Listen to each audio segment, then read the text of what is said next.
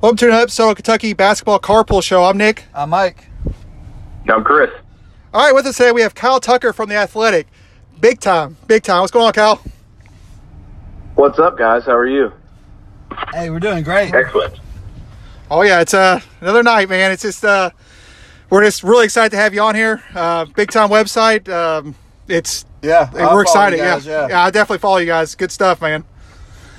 Not only the athletic, but uh, Kyle was on the Courier Journal when we were not to age you, Kyle, but when we were high school and college and stuff like that. Oh, God. So, big fan of yours for a while. High school, that is very depressing. But uh, thank you. I wasn't gonna go there, but that's that's fine. Yeah, I did read your articles in high school. If it makes you feel any better is when you were just getting started at the Courier.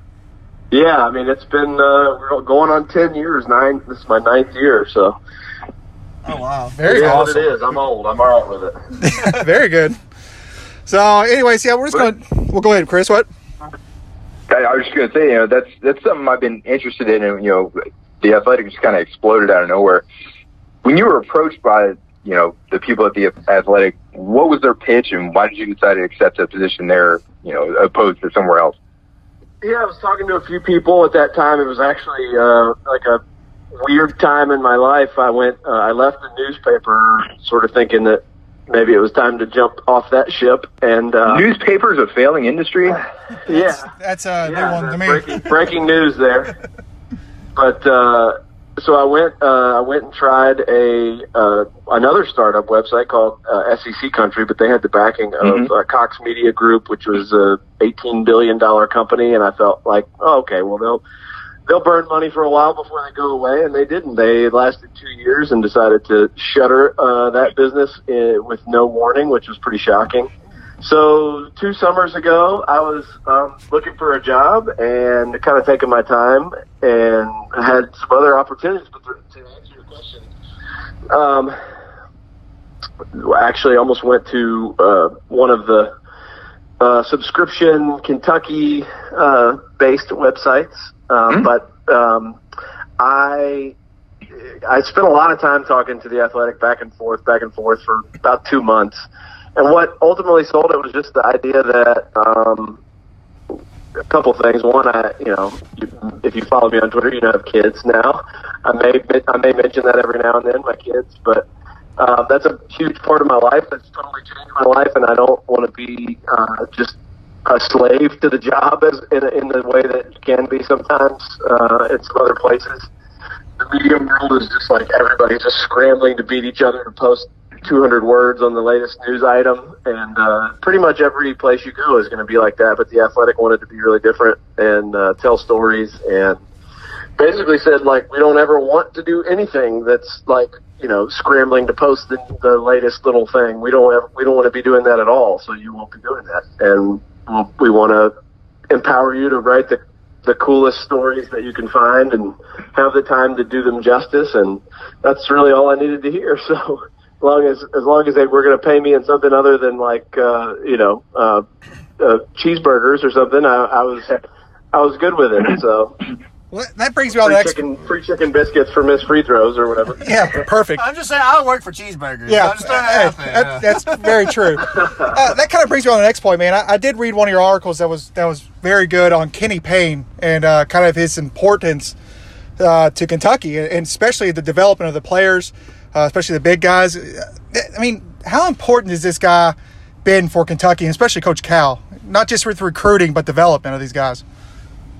I would say probably more so in development even than recruiting. Um, you know, when you think about the fact that he mentored Anthony Davis and Karl Anthony Towns and Willie Cauley Stein, and those guys were two number one picks and a top ten pick, and Willie was a guy that wasn't was barely a top fifty recruit out of high school. Um, you know, and, and several others, Bam Adebayo, um, on and on and on. I think that he's had three or four NBA All Stars now.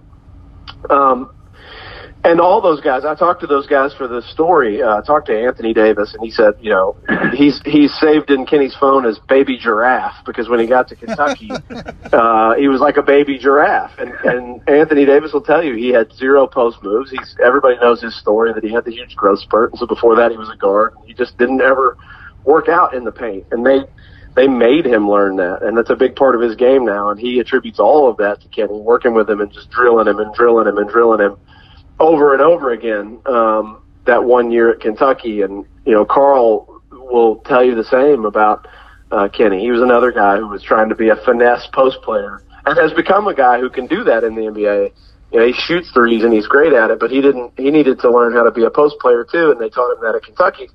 Um, so very important, and I would say if you look at this season and almost going into next season, it, it's it really uh, to me even more highlights how good Kenny is at development. If you look at um, you know going back to the summer where where PJ Washington ended up being drafted, and how he finished his second season at Kentucky, and how much he developed, and then Nick Richards going from you know can't get on the floor and can't catch a basketball you know, just a few years into his basketball education and really not knowing anything about the game to now being an All American candidate. And, you know, over the last few weeks, EJ Montgomery, you know, a guy who couldn't, just couldn't play for Kentucky last year and couldn't play a whole lot of this year. And now he's starting to break through. And that's, I think that's all Kenny Payne. I mean, if EJ Montgomery has a bona fide breakthrough and last game was probably the closest thing we've seen to it, I think that's all Kenny Payne. You know, Cal talks all the all this conditioning stuff. Kenny Payne's the guy who's doing that with him after practice, early mornings, late at night. Oh, absolutely, man. I, my my opinion since Cal's been here, only one big guy has showed up here that was pretty much day one was ready for the NBA, and I always said that was Cousins. I always thought Demarcus Cousins could have went straight to the NBA. His feet work, his post moves were all superior to everyone that he played. And and as far as Anthony Towns, you saw that transition from day one to the tournament. I mean, he was unstoppable in tournament, and and all these guys, is, they seem to love Kenny Payne and for what he's done for their game. Um, and and I, I, think this year is, is, his best coaching job because what he did with Nick Richards. I mean, there was a clip. I can't remember who posted it, but it was like the transition from Nick Richards, like showing exact same type of like post moves and, and grabbing rebounds and dunking from freshman year to sophomore year to junior year. It's incredible. You see the transition just on film. How he can make that hook shot now. He yeah. has confidence. How he has like, you know, he can get those alley oops. He's gra- grabbing rebounds with two hands. Remember Cal used to yell at him, grab two hands, two hands, two hands. You know, right? and, and and they worked with him. And you know, and that, that credit to Nick Richards for you know building his game. to get the wanting to get it in there. Yeah, I mean, wanting to get better. I mean, he he worked on his game, and he could tell. It, you can definitely tell. Um, yeah. So uh, that's a good segue into our next question. Yeah, go ahead, Michael. I, would, I think we're going to the same spot here, Chris, about uh, Patrick Ewing. Is that yep. right?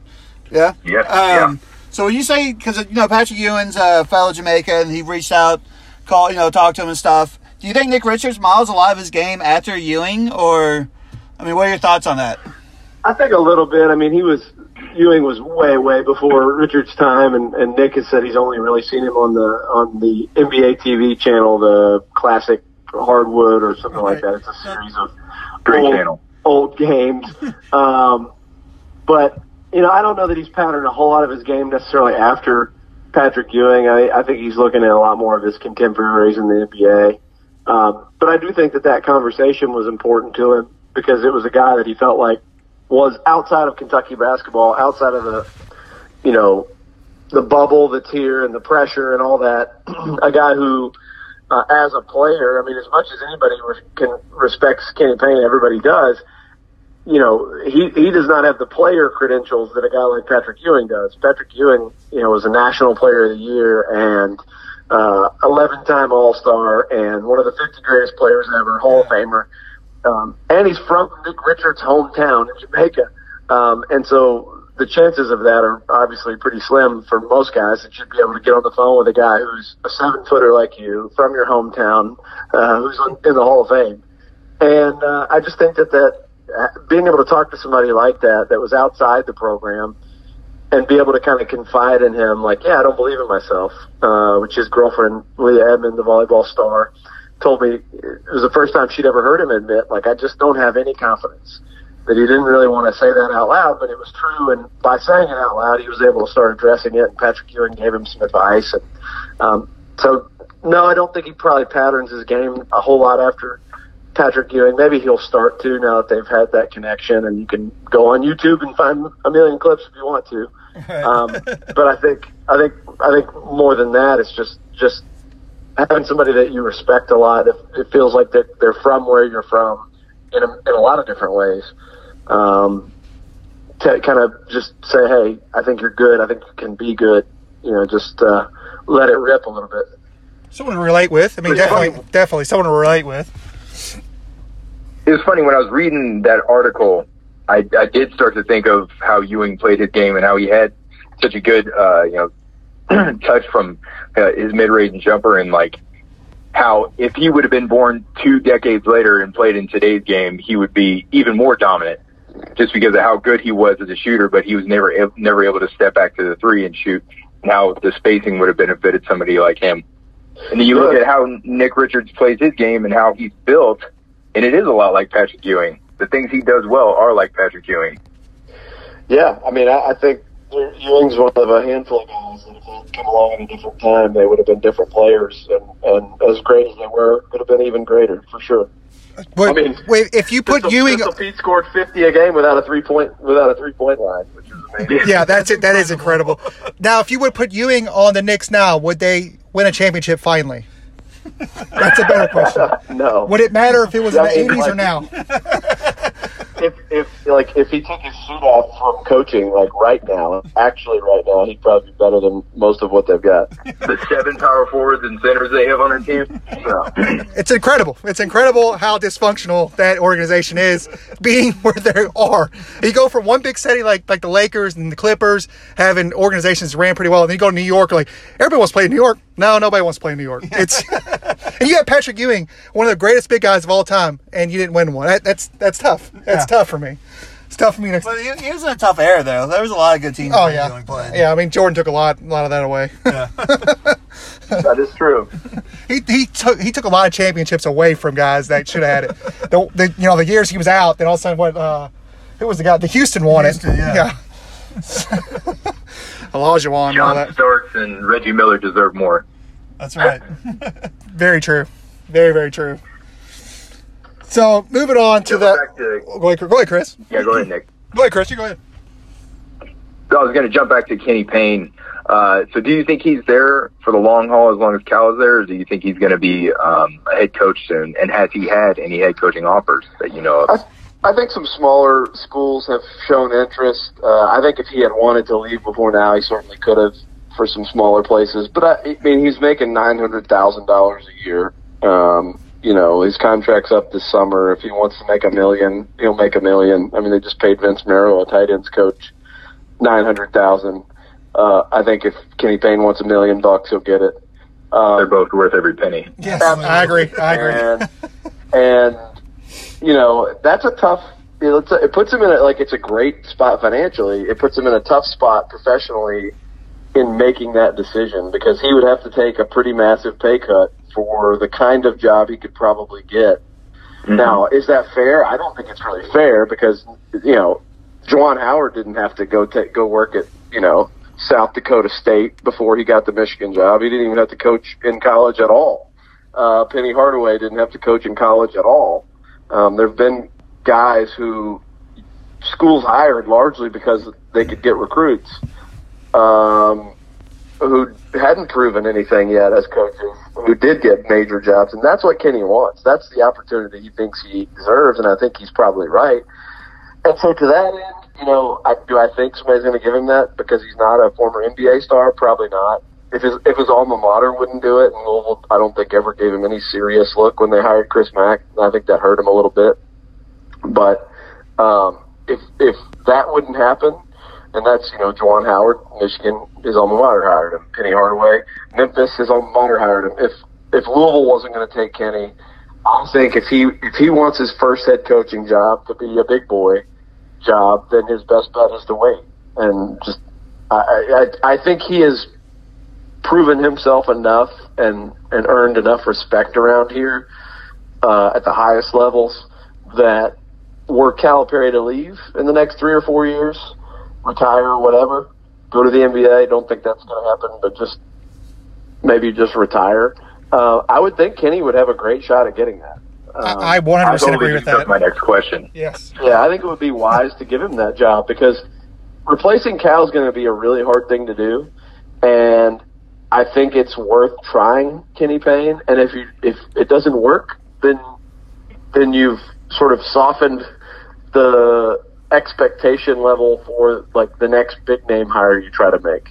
Because if you hire, you know, the hot coach right after Calipari, he's still probably going to be a huge letdown. so you're going to hire this great coach that everybody's excited about, and he can't live up to what Cal's done here, and then he won't be the hot coach anymore. Um, if it's Kenny Payne, maybe you get maybe fans have patience because he's a first time coach, and they let him, you know, you let him grow into the job, and by the time he gets his feet under him, everything's cool. Um, so yeah, I, I think. I don't know if if he'll stay. I know he wants a head coaching job, and maybe he'll just get tired of waiting and want and take a smaller job, or maybe somebody will roll the dice on him and uh, at a big boy school and, and hire him. But to me, it seems like if he if he wants that elite level job right out of the bat, then you know right off the bat, then he should hang around and wait for Cal to hang it up. Well, I think a couple things I'm going to expand on that is, is one, I think where Kenny hurts his alma mater is U of L, which is a it's a little bit bigger than Memphis. So like if he would have went to Georgia, Georgia probably would have hired him, you know, for being an alum and all that stuff. Uh, but I think that's what hurts him as far as if he really wants Louisville's job. Louisville's one of those schools, much like Kentucky, we want to see some sort of uh, production before you actually take our job type type deal. Um, and I and I think on Yeah, the although I think I think he I think that idea of him replacing Calipari has probably grown on a, a decent number in the fan base. I 100% love that. I love, love that. it. I love Yeah. that because I think transitioning from Cal to mm. him, you're exactly right. It it lessens the blow a little bit, and two, it keeps that culture alive, and it keeps, I guess, the ship moving in the same direction as you had before. And you have all those connections that you have in NBA because, like we already just talked about, Kenny Payne has changed the lives of many players that's come through here. Yeah. Uh, and I think that the big thing is keeping the culture alive here. Uh, that Cal would leave. And I mean, learning under Cal's one of the best. You know, he's one of the best to do it. So it's a great person to learn from. I, I- mean, I agree. yeah, Yeah. And I think I think the other piece of it is, you know, you can be a figurehead to a degree as a head coach, and you don't, you know, does Kenny have to have all the X and O answers? I mean, maybe maybe he's a wizard as an X and O coach, and, and he'll show that when he takes a seat. But even if he's not, you know, even if he's just the closer in the living room and the culture guy and the and the leader of the program, and he hires the right assistant coaches who are are really great X and O guys, that works too. And I, I don't know. I the and the more I hear him talk publicly, and, and it wasn't always the case. I think he's. I don't know if he went went and got like drilled himself, you know, in an off season about you know went through there. There are people that go through like TV boot camps that try to transition from being players to television guys. I don't know if Kenny did something like that, but oh, at some point in the last four or five years, he became this really great public speaker. I, I would much rather him stand at the podium than Calipari because he'll actually answer our questions. Um, you know, I think he's just a really like thoughtful, thoughtful guy, and people enjoy listening to him talk, and that's a, such a big part of this job. I, I just, I, the more it goes on, the more I think it's a, it's, it would be a no-brainer.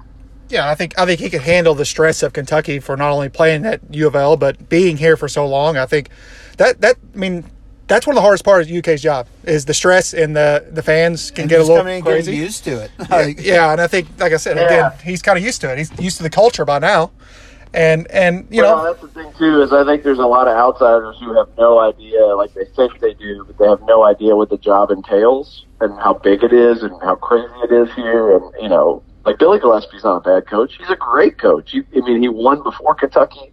He's not like the number one team in junior college now. Uh, Billy Gillispie's a good coach, but he's the like the absolute wrong fit for being at Kentucky. With everything that comes with Kentucky, and he, had no idea what was about to swallow him up. Um, and there's, I think there's plenty of coaches like that, but this job would just eat alive, and uh, Kenny Payne would not be caught off caught off guard by it. That's for sure. Well, moving on to uh, kind of kind of these bracketologists is going on right now. Um, which today they kind of moved us back on the three line. But what's the deal with Kentucky? I mean, we've won 11 of 12. What, are we going to get any respect, or is this that Evansville game? Is this going to constantly haunt us? Uh, for I just don't understand the whole net thing. I mean, Kentucky's got one essentially really bad loss, but has a bunch of good losses, uh, good wins. Good wins. I mean, they're, they're what six and three against quad ones. Uh, I mean, I just don't. Yeah, I think it's. Yeah, I, I mean, I think it's a few things. I think it's not just the Evansville loss. I think that's one thing that one thing to keep in mind is it's not just the Evansville loss. One, there's also the Utah loss, the South Carolina loss. Not as bad as it was, but that's not a great loss either.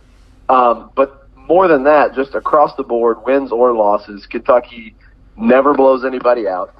I think there's something to be said for winning regardless, just just finishing the deal and winning. Period. Uh, and I think ultimately the committee will reward that. Uh, but the computers, um, they look at that. I mean, they they they take that into consideration. Those formulas are built around uh, scoring efficiency, scoring defense efficiency. They're built around uh, to, to to varying degrees. They factor in margin of victory. Kentucky never beats anybody by double digits. They have a they have a 10 to 15 point lead in every single game they play, and they win them all by three to eight points. Um, you know, and, and that no, I know that drives human beings who are fans of the program crazy, and I think it sends computers haywire. Um, and then the, the the other factor is the league. The league kind of stinks this year, and um, you know, didn't the the league other than Kentucky did not beat anybody out of conference, uh, and so that kills them when you get into the league and there's there's a muddled mess in the middle and nobody looks especially impressive other than Kentucky and Auburn, LSU sometimes. Um, you know, the big there's a story that came out today. I think Matt Norlander at CBS wrote it about how the Big Ten went to 20 games, 20 league games before anybody else. So you get two crappy non-conference games off your schedule, and you add two quality games to your schedule. Um, and then if you do beat some teams in the non-conference early, then your the computers love your your conference, uh, and you've got those two extra conference games, and it just boosts everybody. And so that's the reason that the you know these Purdue at 14 and 14 is still one spot ahead of Kentucky in the KenPom rankings, which is outrageous. I mean, nobody actually thinks Yeah. Purdue is better than Kentucky, but um, but it's that's part of the deal. They have beaten a couple of the better teams in their league, and the league gets a ton of respect. Uh, you know, they've basically gamed the system, and so I guess that's the long answer. And the short answer is just keep winning uh, because computers don't seat the field, and I don't think that um, I don't think that the committee just pulls the net ranking and pulls KenPom uh, and goes, okay, well, here's the field. I mean, you wouldn't need a committee if all they did was use the computers. Uh, and there's there's teams every year that get left out of the field, and then they hold up the computer rankings and go, "I was, but we were 36th in the RPI. How could you leave us out?" And then human beings in the room said, "Because we know better. You're not, you know, you're not good enough." Now the committee, people complain about the humans all the time. They're not perfect, uh, but I do. Whatever their flaws, I don't think that uh, the last thing I think of the committee is that they just grab the computer printouts and, and let that completely influence their decisions. Yeah, I see that, but at the same time, I, I, I compare Kentucky's resume to, you know, Duke's, and I compare it to you know U of L stuff like that, and, and Kentucky's very very close to them on those. And the only thing that ever sticks out to me is that we have we're the only one of all those teams that have what a quad four loss. and Well, that- one of the only teams. I mean, there there are like very few top end teams in like in the last decade who have a loss as bad as that. You know what I mean? Like there are very few top four seeded teams in ten years that have a loss as bad as Kentucky. So they've had a lot of making up to do. Um, I mean, Evansville is creeping towards the sub 300 uh, ranking. It's really bad. They haven't won in three months.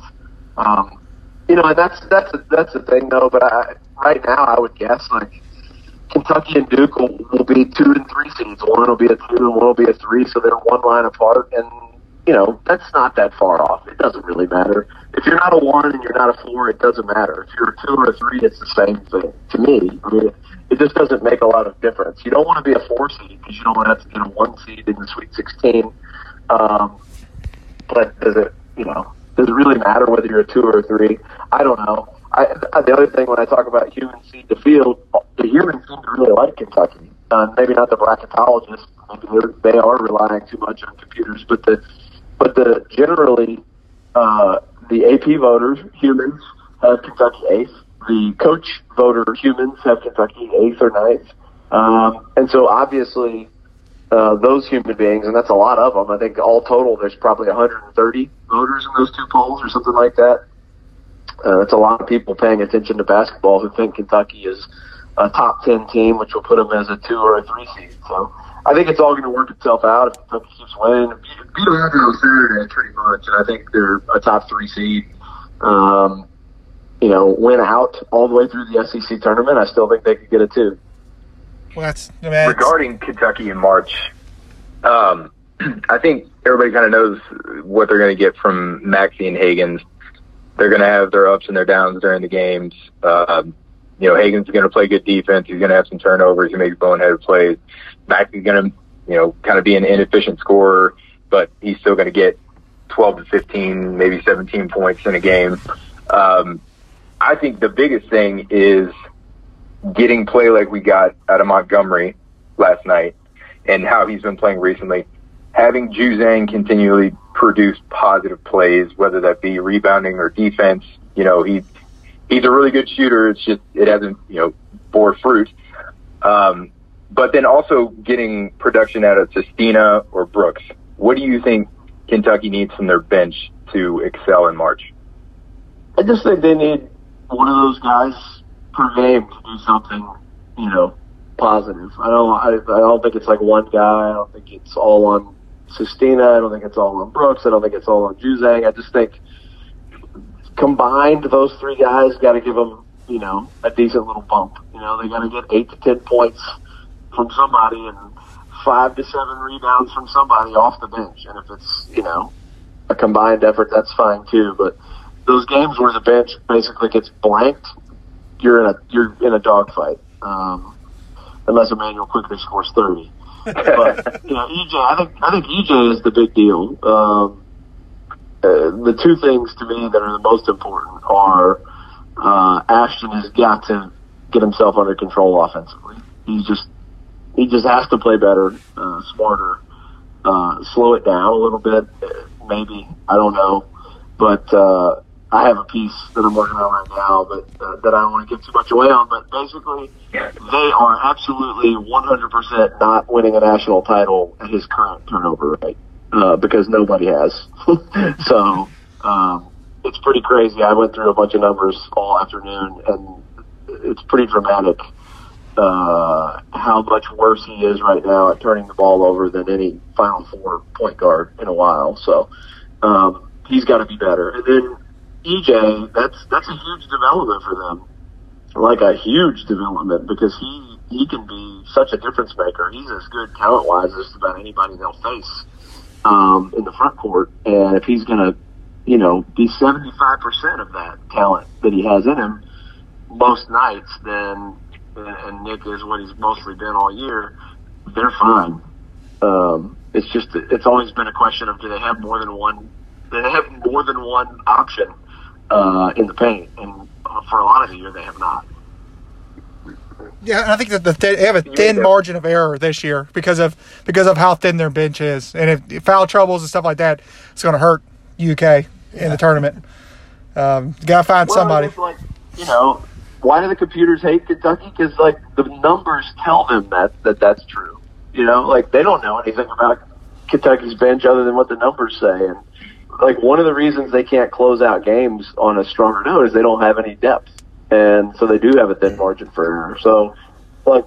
You know, it's not for nothing that the computers have them down low. There's a reason. The computers are skeptical because the math tells them that teams that are doing what Kentucky's doing and even winning the way Kentucky's winning, uh, they can easily be bounced.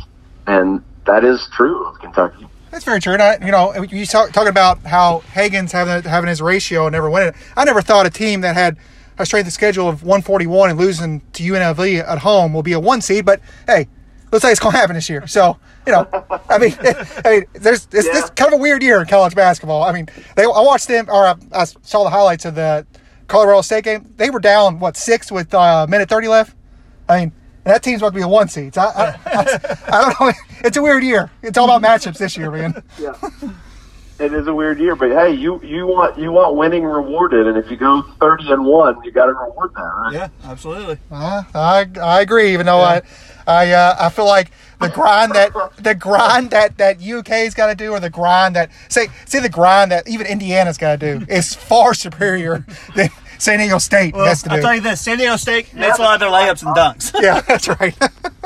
But you should be honestly though, like uh, like people like fans of of uh, sort of battle tested blue blooded programs from power conferences should love should love that. Like, let me be the four seed against the one seed from the small conference that hasn't played anybody all year. Like, you know, when Kentucky was an eight seed playing Wichita State. Wichita State in the second Yeah. round. Who do you think was ma- who do you, who do you think was madder about that? Kentucky. Gregg Marshall. Gregg Marshall. I've talked to Gregg. Gregg Marshall. Marshall's wife. Yeah, Gregg Marshall's wife was really upset He that whole was game. furious. He wanted to murder somebody when that bracket came out. Oh I'm yeah, sure. Oh, I yeah. would too. They got they they definitely got screwed on that. Oh, yeah. There's no doubt about it. They won by far the hardest bracket I've ever seen. Maybe because they also had UK there. They also had Louisville in there. a very good Michigan, Louisville team. Man, Michigan was yeah, on the. I, I mean they had some. They had a tough road if they were going to make it. Kentucky beat three of the previous year's Final Four teams in a row to get just to get to the Final Four. That's insane. It is really it's, it's insane. but you know, I've watched San Diego State play, and I, you know, I'm not trying to trying to down. They, they do play very good defense. I will say that. I just always respect kind of. I know they can't help who they play. It's like UK right now. It's getting screwed over by what what's going on in the SEC. But but um, I mean, same time, I just I hold value on the teams that you play night in and night out. Um, and I, that's why I think actually I think the most impressive uh, resume to me is Creighton. But uh, but that's again they're playing good teams. I Yeah, mean, the Big East is. I, I would argue that the Big East is actually the best conference this year. I will agree with you. Say about Yeah. the Big Ten. I mean they got they got Creighton. They have they Uh, have Seton Villanova. Hall's blind record is amazing. I mean they have they have some incredible teams um, that, that have good resumes. Seton Hall's resumes. got a bunch of great wins. They've got a superstar, Myles Powell. Like Seton Hall is my my right now. They would be my like dark horse Final Four team. They're really good. Ten, wins against quad ones, man. 10, yeah, 10 and that's- five. They're ten and five. That's amazing. That that is, and and, and That that, is, yeah, that's that's a good resume. For a sure. very very good resume. And that's why I was kind of I was doing some blind resumes earlier, and people was trying to guess them and stuff. But like when you put Seton Halls up there, you would most people would not guess Seton Hall. No. Unless you roll through and see who they beaten and stuff. But they they have a, and then for them to still be a three seed is kind of blowing my mind too. But again, it's we still have uh, what a whole another week of basketball, and that all changed in the tournament and the play on the uh, you know all the Conference bracket, tournaments, conference tournaments yeah. and all that stuff. But uh, but yeah, I agree with you, man. The Big East has been very impressive this year. Yeah, yeah, they're gonna be fun. This is gonna be a fun tournament. I mean, I, it, it'll be wild. Uh, you know, they're, they're like the the two schools have thought, oh, this will be the craziest tournament ever, or it'll just end up all chalk after all we after we talk about it being crazy all year. But I actually think I think it's possible to be both. Like I think we'll have a ton of early upsets, and you know, we may settle in and have. You know, three of the final four teams be blue bloods, but I, I would guess that somebody will be a party crasher, like an ab, an, an abnormal Final Four team will make it through this year. I, I'm- I've been on a believer of this, and I and someone had said this on previously on our show. Uh, this if this isn't the year Gonzaga gets it, I don't know when they will. when they will, because the that's door is true. open, That's a man. Great point, yeah. the door is open for them. Yeah. And they got a good coach. They got a good team. And and that, this, this I'll tell you what's going to happen. The NCAA loves for North Carolina to be in there. They'll find a way to get them in there, get them win the ACC, and get them in the Final Four. They'll somehow get like the worst North Carolina team of all time in there. Mike's saying that because they have odds up now for North Carolina, and all of a sudden, randomly, that's the only team that's got like ten wins that has odds up for a national championship. Yeah, I'm totally about to. It's like a hundred thousand to one, so I'm totally putting five dollars on that.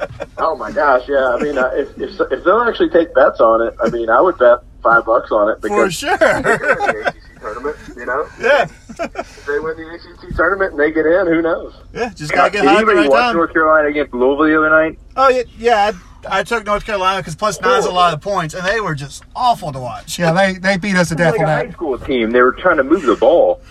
Ugh. I feel bad for Cole Anthony, man. There was a lot of he was getting guys in good position, wide open shots, and they just were not making them. I mean, it's it was sad. It's it's it's you know being a UK fan and watching all the stuff that's going on there that that they got acquitted with, um, and what's going on now is is funny, but it's also sad because you're kind of watching a great team that's been great for several years since Roy Williams has been there, and they're they are bad, a bad basketball team. Yeah, they're hard to watch. But injuries. They're not. They're not going to be bad for long, though. I think they'll be really good again next year. They got a great class coming in. I think they'll be fine. Oh, I, yeah. I, I Oh, yeah. agree. Oh, yeah. yeah. It's, Oh, it's yeah. North Carolina. They'll bounce back. Oh yeah. So uh, you know, we talk about uh, kind of the roads to, to the Final Four. What I mean, what's the best scenario for Kentucky to get to the Final Four? besides making layups. Yeah. Uh, what do you mean? Like what? Best scenario? How? I mean, do you think do you, do you think like Kentucky needs their you know obviously they need more bench play, or do you think they need EJ? You think EJ Montgomery's that that X factor, or do you think this it's all about matchups when you get in the tournament? I mean, it's largely about matchups. It's about don't get in foul trouble. You know, don't have Nick get in foul trouble. Um, I think they want to avoid teams with dominant big guys that can bully them and can force that foul trouble, which uh, I've said for a while now that like Kansas is their nightmare matchup. Because I don't think you want to deal with Azubuike, and they've got some really good perimeter defenders, and um, you know, but it is it is matchups. That's the that's the thing too that I would say about seeding. I don't I don't think it really matters a ton. Maybe a, a little. It's more about who they get matched up with. You know, and and you know, you can win a title with six guys. And Kentucky basically won a title with six guys in 2012. Um, so I don't think that part of it is all that big a deal as long as the, you get the breaks. You know, you don't you don't get foul trouble in the wrong in the wrong moments. Yeah, Yeah. I'm, I I, agree. I, I agree with that, man. I- Like I said, I, I like to go out west. Uh, even if Gonzaga is our one seed, I, I like our matchups out west better than I do Yeah, in any I- other region. I wouldn't mind playing San Diego State, really. yeah. We'll have we'll have U of L and Duke in ours, I'm sure, Yeah. and, and we'll, or we'll play Michigan State again, or, or something like that. I'm sure it's going to happen. Yeah, they'll find a way to give us a hard schedule. Yeah. so, anyways, all right. So Well, question that go Chris. uh, that college basketball fans really want to know is why is it that Coach K gets a pass and gets protected by mainly ESPN uh, whenever he does his patented blow by and then throws a hissy fit whenever they lose. He didn't do it the other night. I was waiting for it when they lost to Wake, but I guess he has too much respect for Danny Manning. But when they lost to uh, to North Carolina State, just right on by that coach, that coach trying to trying to talk to him, all that kind of stuff. Coach K straight to the locker room. Why is it he gets a pass? Screaming at the student section. Uh, yeah, I don't know. I mean, and, and the dude runs more f bombs than any coach I've ever heard during games. Um, uh, it's interesting that he's always sort of held up as a paragon of virtue. I mean, I don't, I don't think, I don't really have a lot bad to say about the guy. He's, you know, I would say the probably the greatest, most accomplished coach of the modern era, uh, other, outside of Wooden with five titles. You can't really argue that. Um, he's a gold medal coach with Team USA, so he, he's got a lot of respect in a lot of corners, and I think he's earned most of that. Um, but yeah, I he seems to be sort of like a sacred cow uh, that nobody wants to uh, disparage or, or or make angry by uh, criticizing. But um, I think he acts like a child sometimes and should be called on it accordingly, for sure. So I'll ask you this because you've talked to a lot of coaches. Have you ever heard any coaches bash him for that? No, but I haven't ever like, not no. I I just haven't ever asked that. Like, you know, I, I'm sure if I if I got some of them in with a couple drinks in them at, at Peach Jam or something uh, and asked it, it might be. Well, let's set that up, man. It might be interesting, but no, I've never I've never asked anybody. What do you think of uh, Coach K? Can we start with Roy Williams? Can we start with Roy Williams? Can we start with Roy Williams? I bet you he'll have you. He'll tell you some good, uh, good Coach K stories. I'll, I'll see what I can do this summer. Yeah. oh man, uh, Kyle, man, we we do appreciate you coming on and, and talking to us. And uh, again, this is Kyle Tucker from the Athletic. Uh, very, very big time guest for us. And like I said, man, Yeah. we, we appreciate you coming on and spending time with us tonight. Yes, sir. And thank you for all the good work you put out there, man. Well, thank you. I appreciate all the kind words, and thanks for inviting me on. And uh, I'm happy to do it again sometime. Thank you. Yes, sir. See you later, man. Hey, have a good night. See you, bud. Thank you. All right, guys. All right, that was Kyle Tucker with us from the Athletic. Um, like I said, it was a it was a good interview with us, and uh, we appreciate him come on. Uh, so I'm Nick, I'm Mike. and that's Chris. Go Cats! All sports, no politics.